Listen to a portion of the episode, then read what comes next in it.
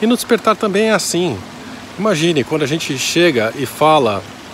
que a Terra é um planeta prisão, que a gente não precisa reencarnar aqui, e toda a manipulação que a gente que é sofrida o tempo todo pelo governo secreto, por esses seres e tudo mais, quer dizer, só para acreditar que tem que existe vida fora da Terra, quer dizer, olha, olha o parto que é isso.